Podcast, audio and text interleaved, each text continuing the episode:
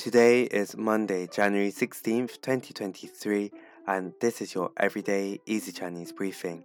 大家好，我是林老师, and in under 5 minutes every weekday, you'll learn a new word and how to use this word correctly in phrases and sentences.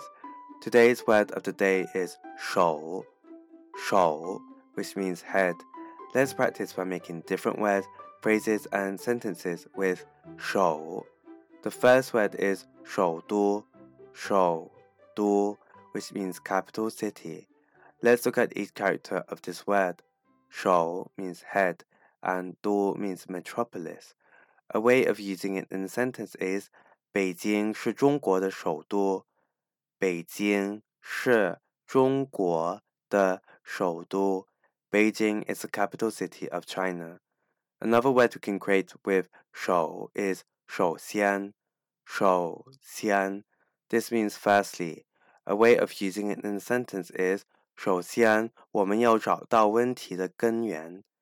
首先我们要找到问题的根源. Firstly, we need to find out the root of the problem.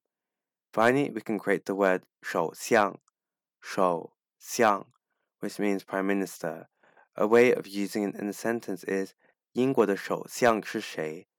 英国的首相是谁？